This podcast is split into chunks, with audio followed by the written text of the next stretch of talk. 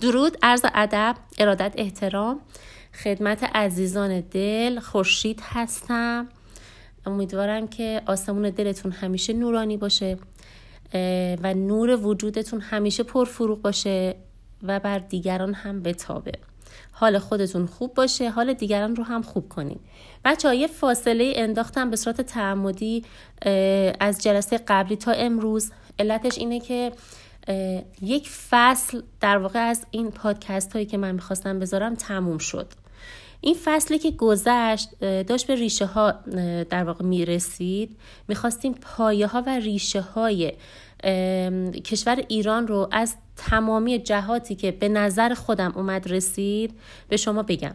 یه سری از این پایه ها و ریشه ها حتی از اساطیر اومده و من دلم میخواست شماها حتما اینا رو بدونید، چون قسمت بسیار مهم فرهنگ و ریشه هر کشوری از اساطیرش میاد. در موردش قبلا صحبت کردم. اساطیر کشورها هستن که قهرمانهای امروزشون رو میسازن.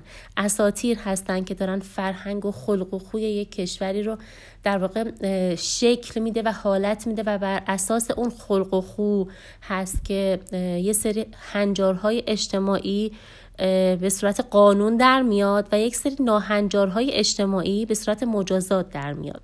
پس اساطیر رو هرگز به عنوان یک داستان، یک قصه نگاه نکنید. اساطیر بیشتر از اون چیزی که ما فکرشو بکنیم توی زندگیمون نقش داره. حالا میخوام بگم که از اساطیر شروع کردیم تا اومدیم رسیدیم به سلسله های مختلف پادشاهی، اونا رو همه بررسی کردیم. به حمله های کشورهای دیگه، به حمله های دولت های دیگه که اصولاً بدون پای خائن وطنی هرگز پاشون باز نمیشد و اینا همه اومدن و تأثیرات بسیار شدیدی رو توی کشورمون گذاشتن. همه رسیدیم، یه مرور کردیم با هم دیگه تا اومدیم رسیدیم به در واقع دسپینا خاتون که با ازدواجش با اوزون حسن که یک حکومت کوچولوی مثلا داخلی داشت، یک سرفصل عجیب و مهمی رو توی کشور ما باز کرد. بچه ها دسپینا خاتون قبرش در دیاربکر ترکیه هست، توی جنوب شرقی ترکیه است. یک مقبره خیلی زیبا داره، اگه تونستید حتما برید ببینید. ببین چقدر این آدم مهمه که همچنان در تاریخ، مخصوصا حالا تاریخ ما اینجا خیلی شما نمیبینی. چرا نمیبینی؟ چون دوست ندارن بگن این چه تأثیری داشته، چون دوست ندارن واقعیت ها رو به ماها بدونیم. اما در تاریخ غرب، اروپایی ها، آمریکایی ها، مسیحیت به خصوص، این به عنوان یک اصلا یه شاید سردار، شاید یک ناجی مطرح شده باشه. چرا؟ برای اینکه انتقام جنگ‌های صلیبی که مسلمان‌ها علیه مسیحیت مخصوصاً در منطقه اروپا انجام داده شو گرفت. بچه‌ها ببین چقدر این آدم مهمه واسه مسیحیت و کلیسای در واقع واتیکان که این میگه تو تونستی با این ازدواجت انتقام رنسانس، انتقام جنگ‌های صلیبی رو بگیری. جنگ‌های صلیبی بیشتر با فرماندهی صلاح الدین ایوبی اتفاق میفته. همونطور که میدونیم هر چقدر تونست کشت و فجیع کشت و فجیع کشت. یه چیزی توی همون مایه هایی که وقتی که اعراب به ایران حمله میکنن و بارها گفتم جنایت هایی کرده که شما هر زمان مرور میکنید مور بر اندامت همچنان سیخ میشه. عین همون رو رفت با تو دنیای مسیحیت برای غرب ها کرد. خب همه که مسیحی نبودن که، خیلی اصلا یهودی بودن، ولی مهم این بوده که تو مسلمون نیستی. اگرم اونایی که نگه داشت، زنده نگه داشت، همون بلایی که دوباره سر ماها توی ایران آوردن سر این بیچاره اروپایی ها آورد و آنچنان خفت و خاری به این بیچاره ها داد که یه عقده اینا موند تو دلشون، همونطور که این عقده توی ما ایرانی ها مونده. ولی خب اونا میگن ما تونستیم با این ازدواج انتقام سختمون رو بگیریم. چطوری؟ در واقع کمر اسلام هم وسط نصف کردن، تبدیل کردن به یک شیعه، یک سنی. سنی به سنت پیغمبر بسیار نزدیکتر هست، به سنت پیغمبر اسلام خیلی نزدیکه. بر همین سنی ها شیعه ها رو اصلا مسلمون نمیدونن، انشقاقی یا در واقع داخل شده. ببین میگه اینا خوارجن، اینا از دین خارج شدن. توی نسل شریعت مسلمانی میگه هر کسی که از اسلام خارج بشه، یعنی چی؟ یعنی شما مسلمان بودی حالا از اسلام خارج شدی، هر کسی که از اسلام خارج بشه خونش میگن حلاله. توی فقه اسلامی میگن مهدور الدم. یعنی چی؟ یعنی که این خونش هدر رفته دیگه. یه بچه 5 سالم بزنه بکشه، عملا نه تنها گناه نکرده، تازه ثوابم کرده، یک نفری رو از جهالت و گمراهی در آورده. همون کاری که داعشی ها میکنن یا امروز طالبان دارن انجام میدن. حالا اینا رو دارم بهتون میگم فقط به خاطر اینکه بدونید ما یک مروری کردیم بر اساس اینکه چی شد که ما امروز این شدیم. بچه ها به واژه ها دقت کنید لطفاً، به واژه ها و معنی دقیق واژه ها دقت کنید. واژه ها به شما دروغ نمیگن و انقدر صداقت دارن که نخوان صحت و سقم چیزی رو زیر سوال ببرن.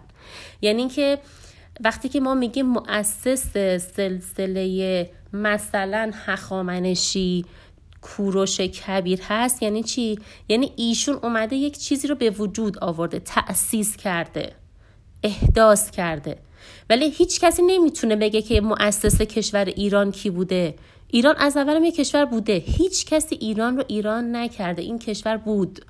اما چه کسی اومد سلسله رو تأسیس کرد؟ آقای فلانی.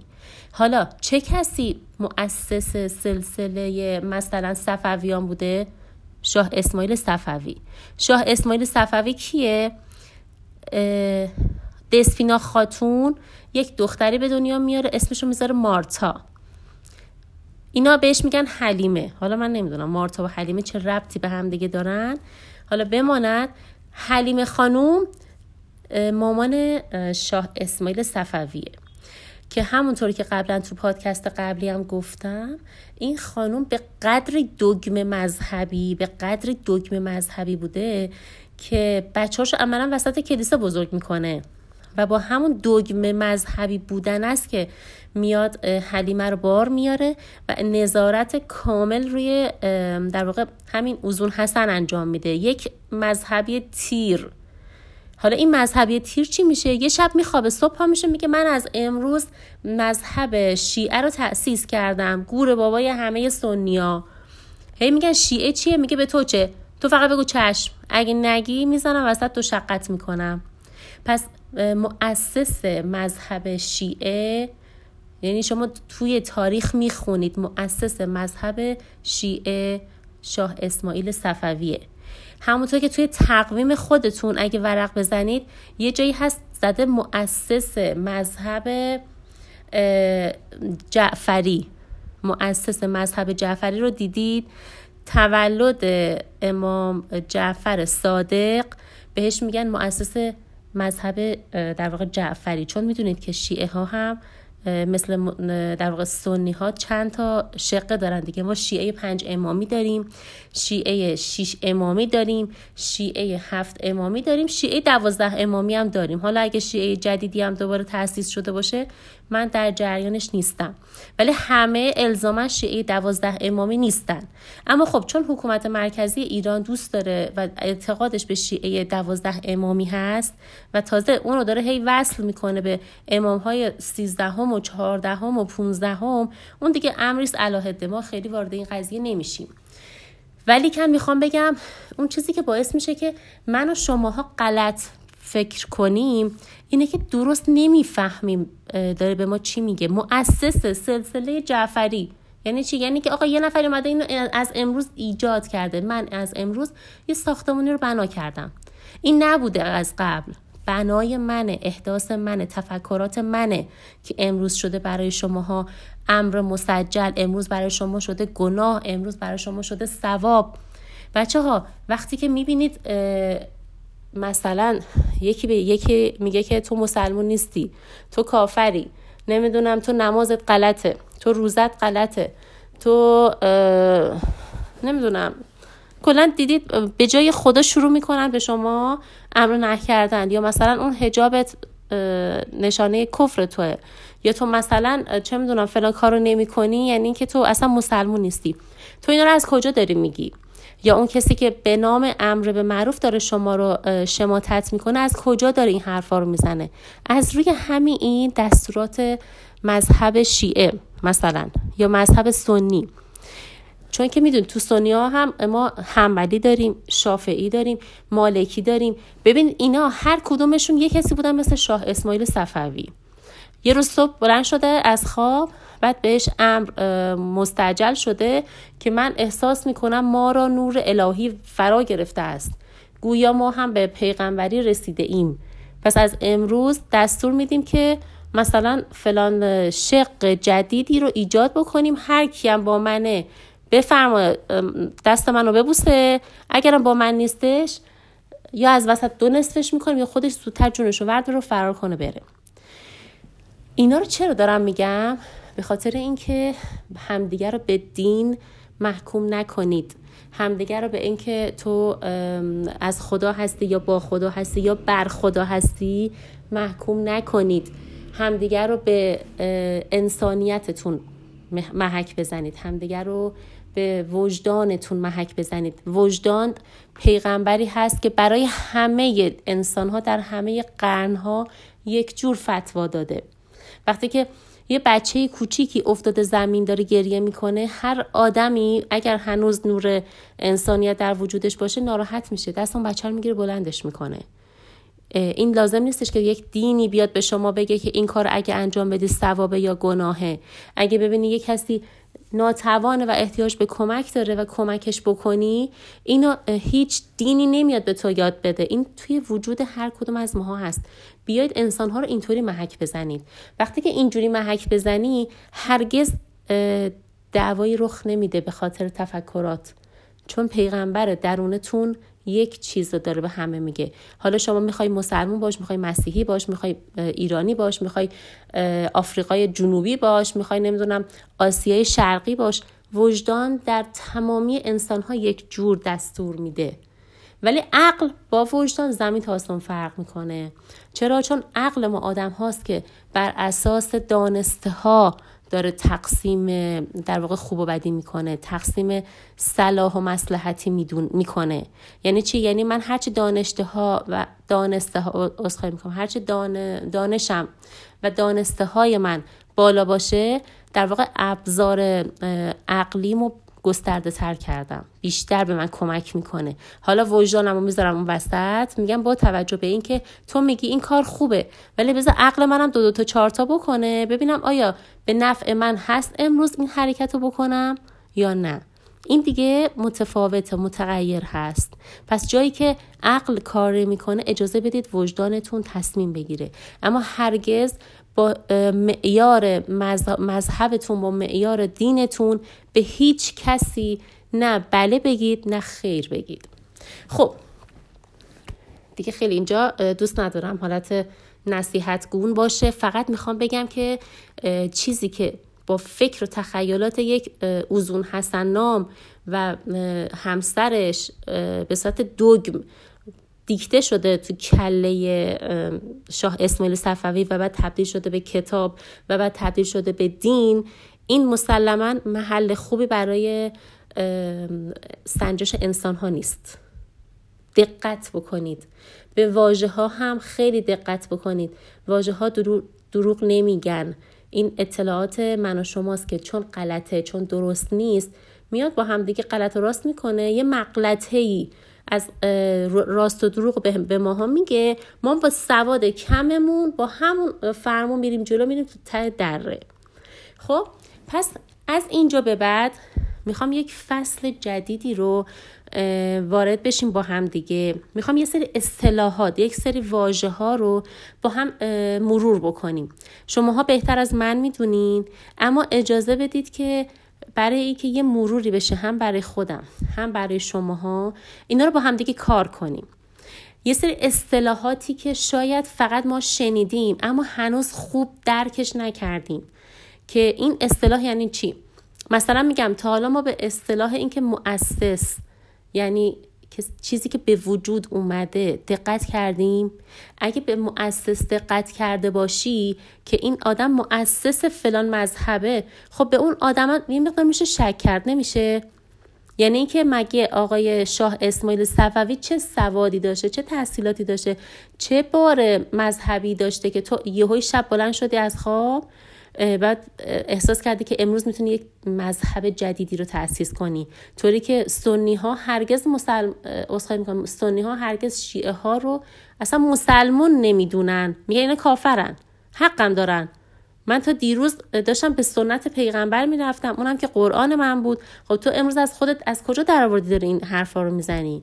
تو معلومه که از خودت یه دین جدیدی درآوردی، فقط چون روت نمیشه، یا میدونیم که توی قرآن مثلا گفته که محمد آخرین پیغمبر خداست، روت نمیشه بگی من یه دین جدید آوردم.